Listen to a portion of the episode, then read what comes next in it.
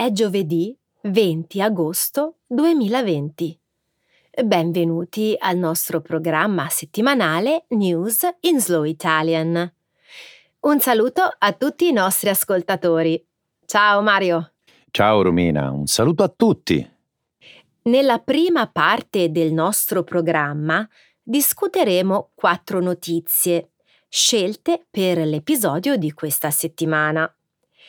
Inizieremo con l'accordo di cooperazione per la difesa, sottoscritto dagli Stati Uniti e dalla Polonia, che apre la strada al ricollocamento delle truppe statunitensi dalla Germania alla Polonia. Subito dopo parleremo degli sforzi compiuti da governi e social media per cercare di combattere la piaga del femminicidio e della violenza domestica. Poi vi racconteremo di uno studio pubblicato sulla rivista Lancet Oncology che riapre il dibattito sull'età appropriata per la mammografia. Infine, discuteremo del Transylvania International Film Festival, terminato lo scorso 9 agosto. È incoraggiante sentire che questo evento non è stato cancellato a causa del Covid, come tanti altri quest'anno.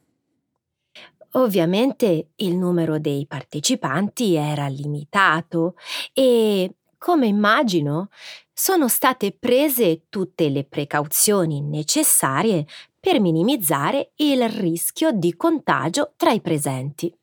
È davvero un fatto molto positivo. Sono assolutamente d'accordo con te. Adesso però continuiamo con la seconda parte del nostro programma. Nel segmento Trending in Italy parleremo di Morterone, il comune più piccolo d'Italia salito recentemente agli onori della cronaca per la nascita del ventinovesimo residente, dopo ben otto anni dall'arrivo dell'ultima cicogna. Poi discuteremo del polverone che ha travolto il celebre tenore italiano Andrea Bocelli, dopo la sua partecipazione al convegno dei negazionisti del coronavirus, organizzato in Senato. Molto bene, Romina. Se non ci sono altri annunci da fare, iniziamo. Certo, Mario. So il sipario. Gli Stati Uniti e la Polonia firmano un trattato di cooperazione per la difesa.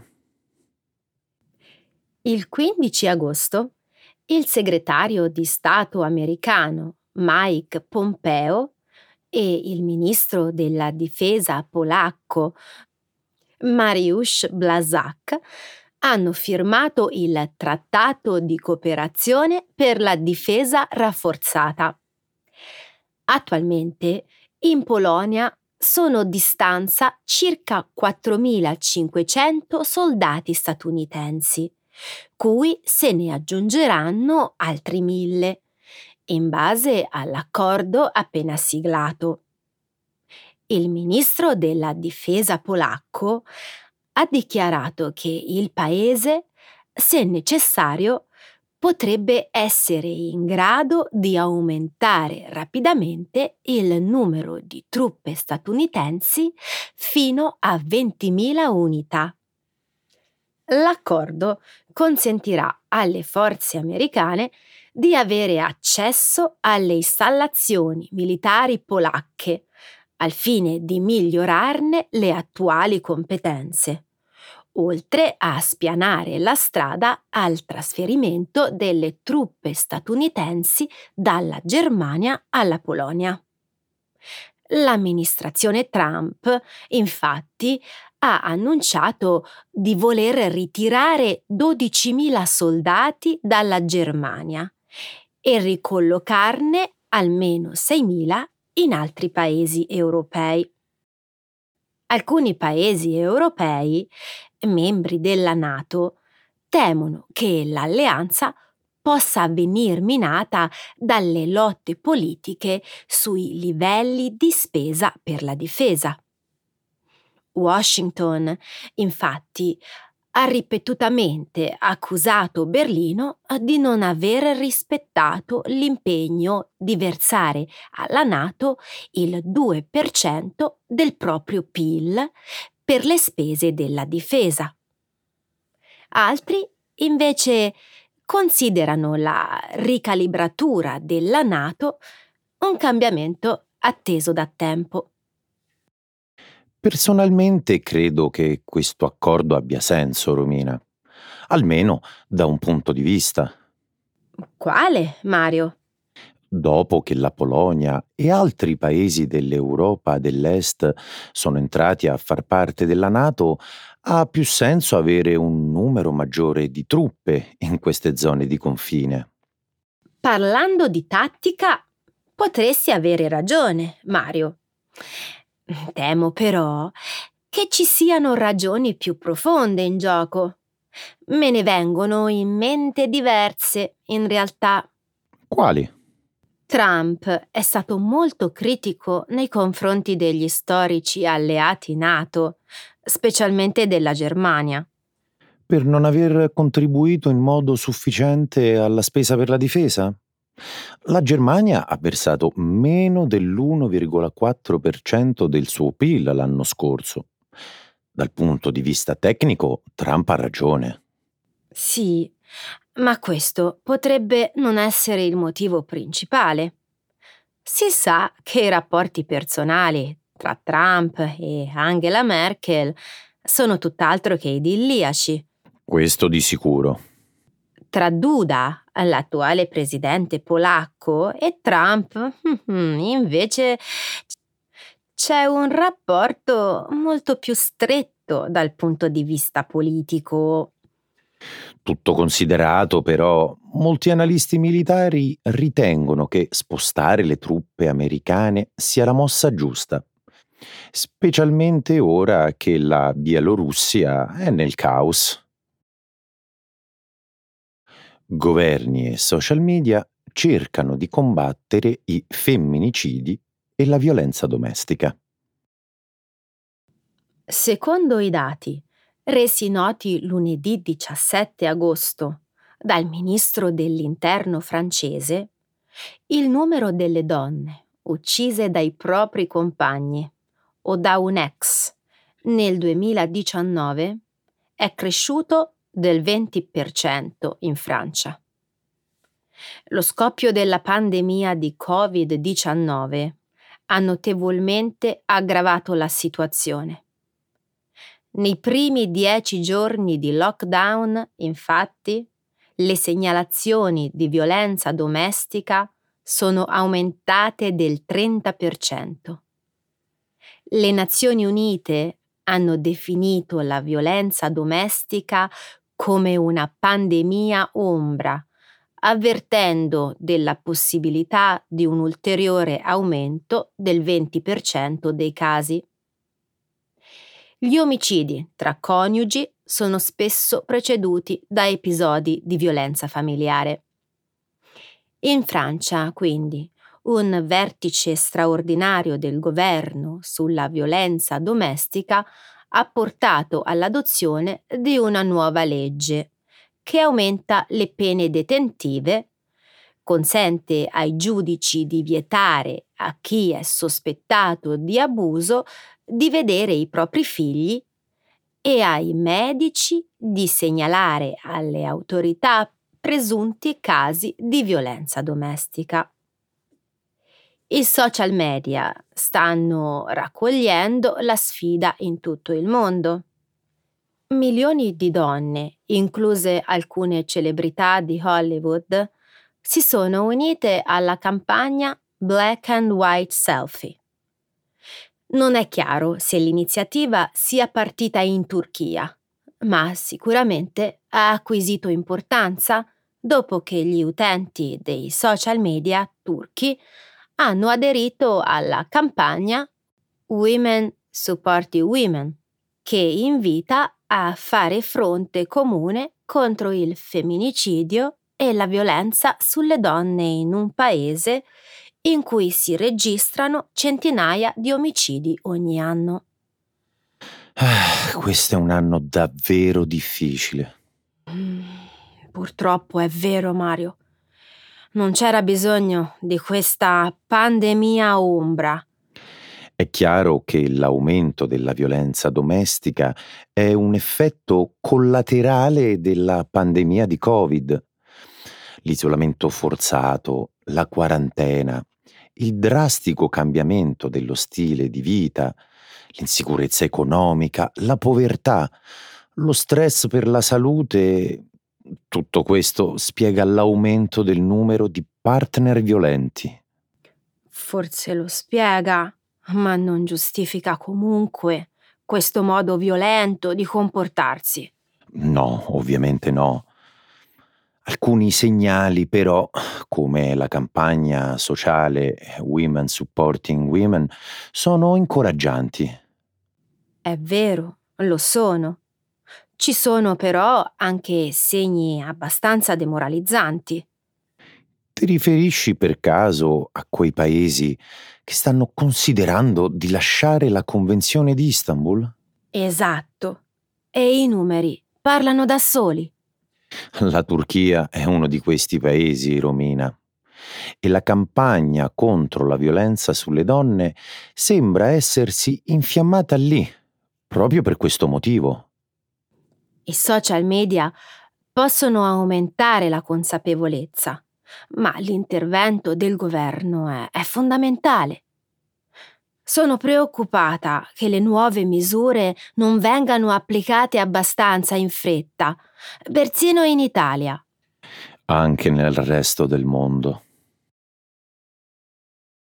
Nuovo studio riapre il dibattito sull'età appropriata per effettuare i test diagnostici per il cancro al seno.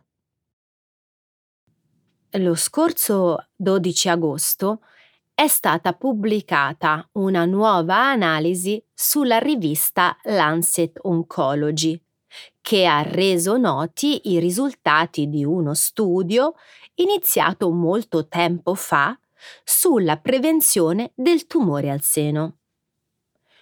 Un gruppo di ricerca della Queen Mary University di Londra ha analizzato i dati di 160.000 donne di età compresa tra i 39 e i 41 anni, alcune delle quali sono state sottoposte a una mammografia annuale.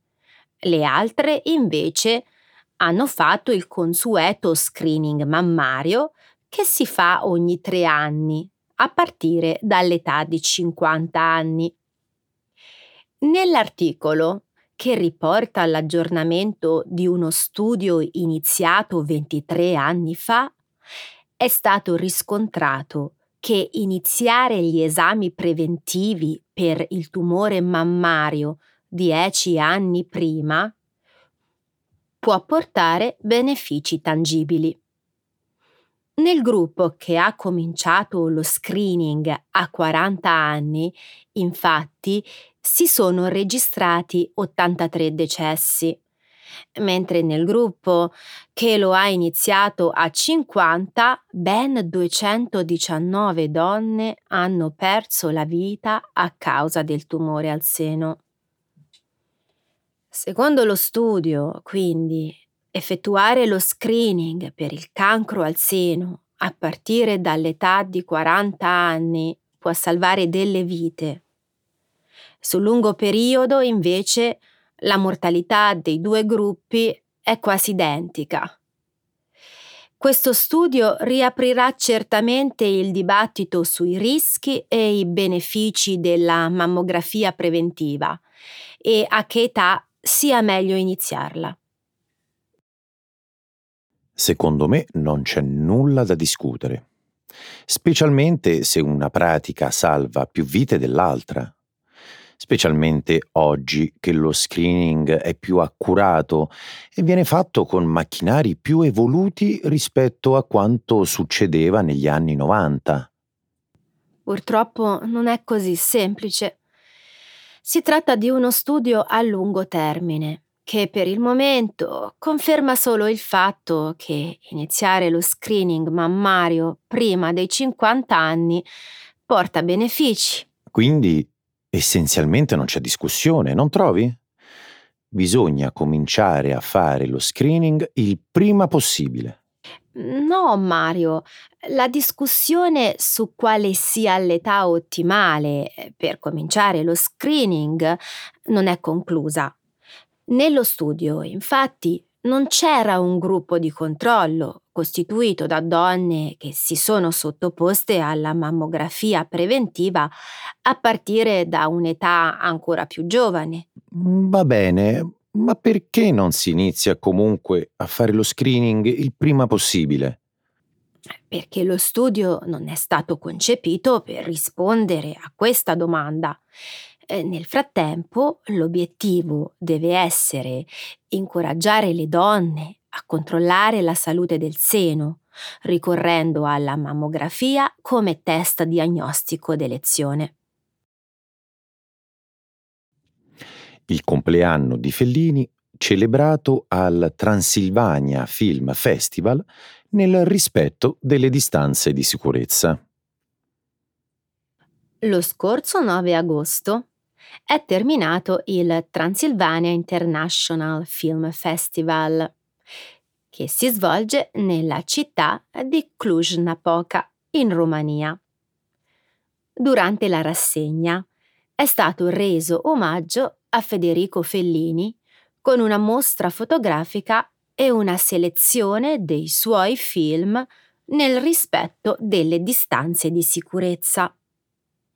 La diciannovesima edizione del festival sarà ricordata soprattutto per essersi svolta nel pieno della peggior pandemia dalla nascita di Fellini.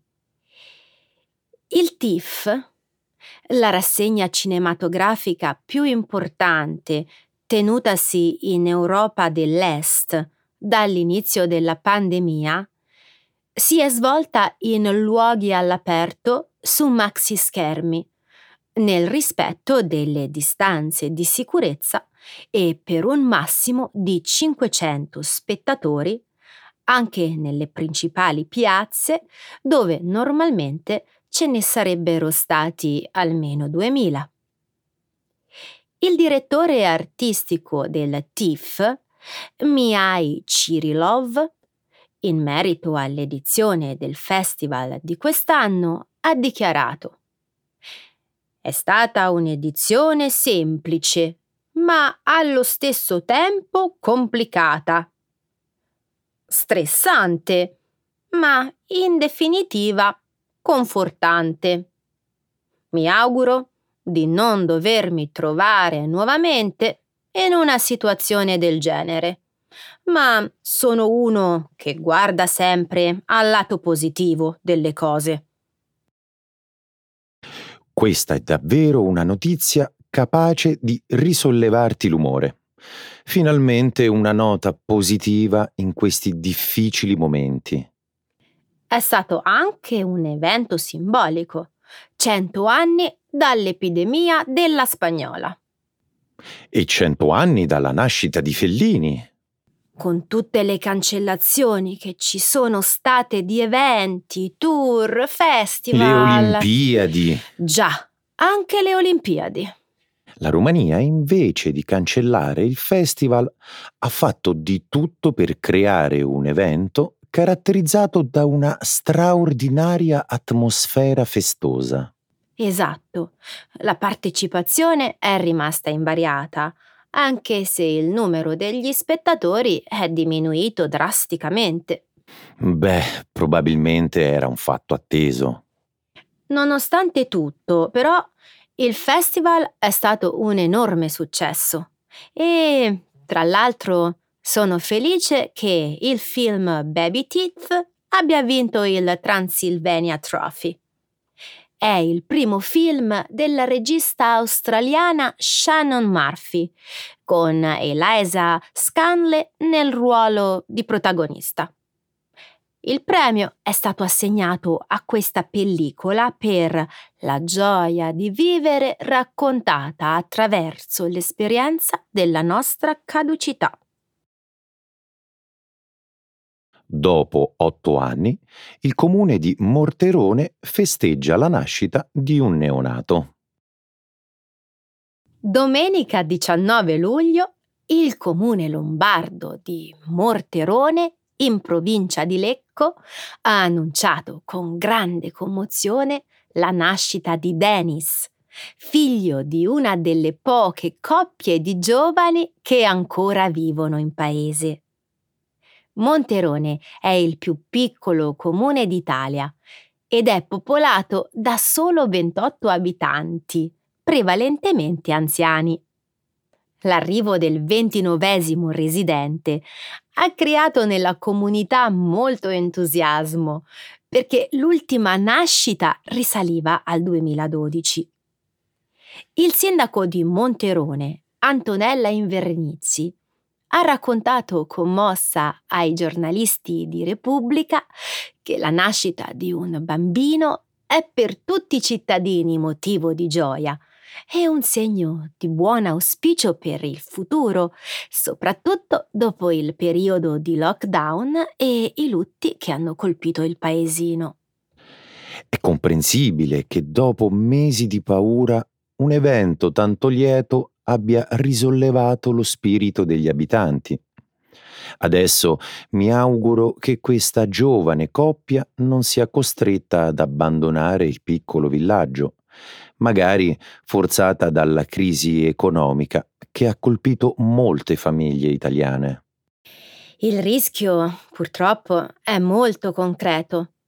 Anche il sindaco di Morterone ha detto che Sara e Matteo, i genitori del bimbo, potrebbero dover andare via spinti da motivi finanziari e dalla mancanza di scuole e servizi pubblici dedicati all'infanzia.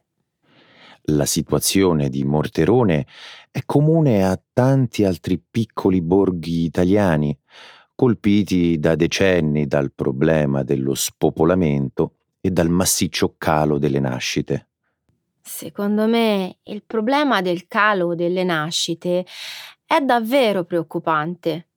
Lo scorso 13 luglio è stato pubblicato un rapporto sul bilancio demografico nazionale che denuncia una situazione davvero grave. Sul serio?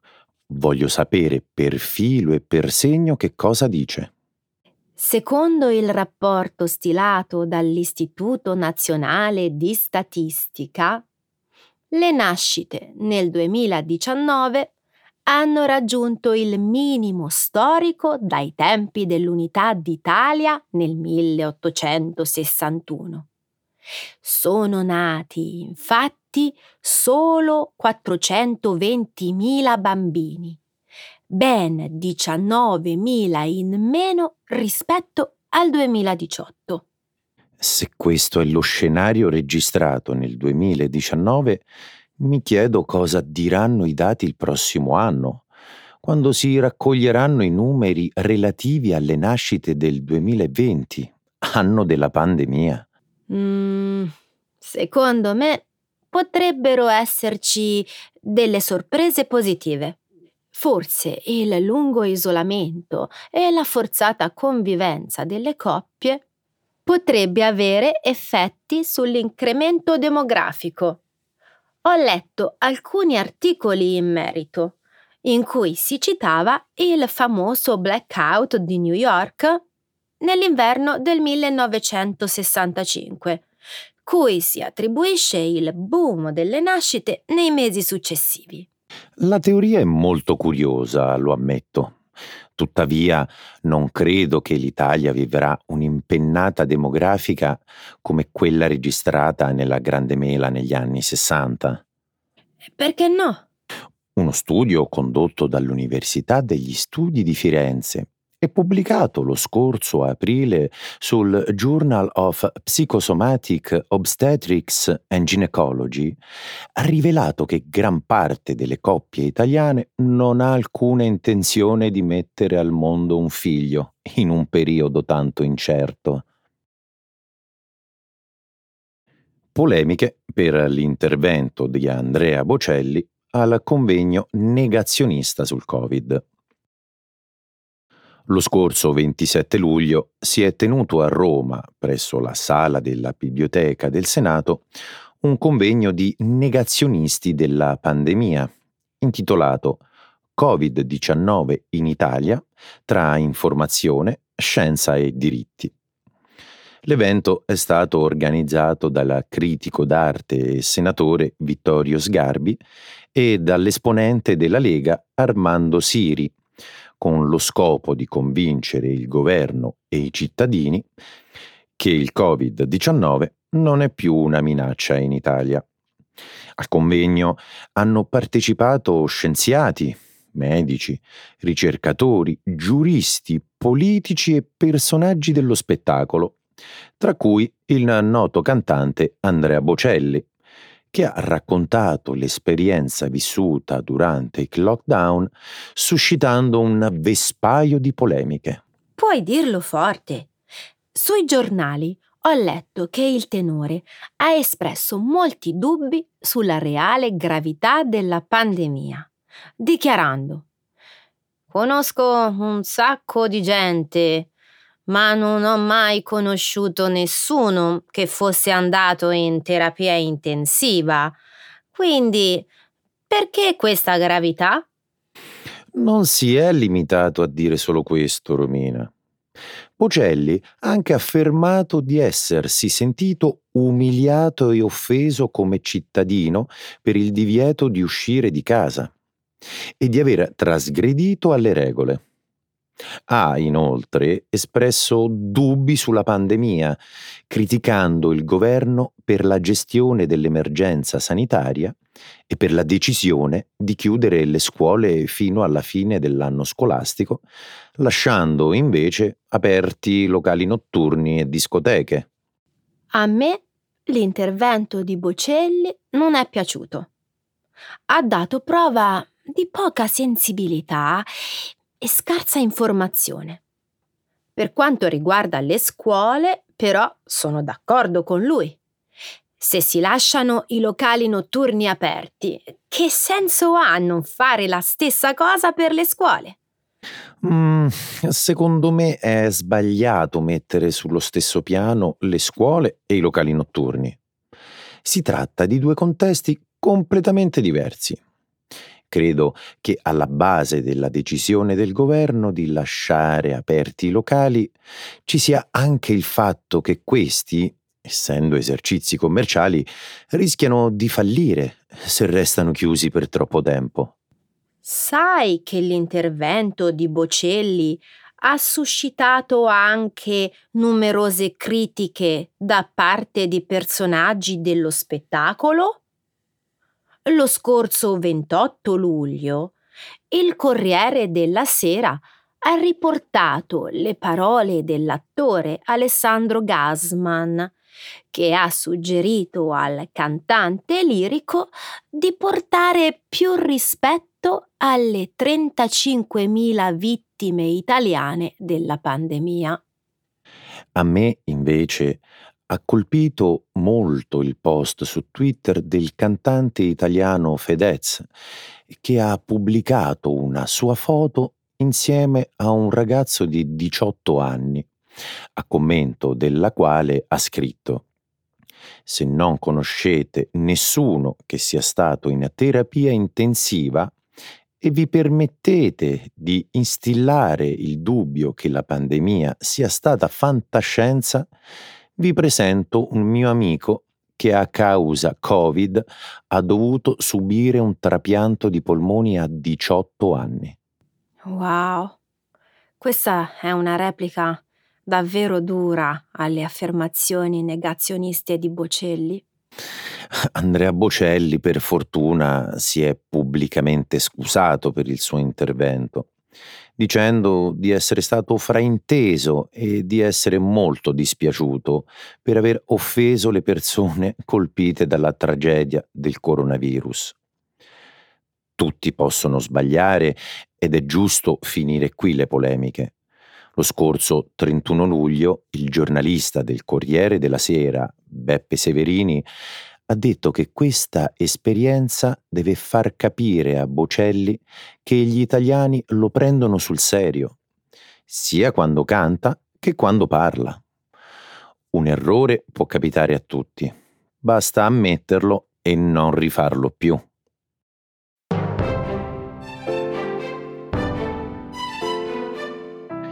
Ok amici, anche questo appuntamento è terminato e noi che non siamo assolutamente negazionisti, continuiamo a proteggerci. Ok Romina? Intanto io mi metto la mascherina e vi saluto. Ciao. Ciao.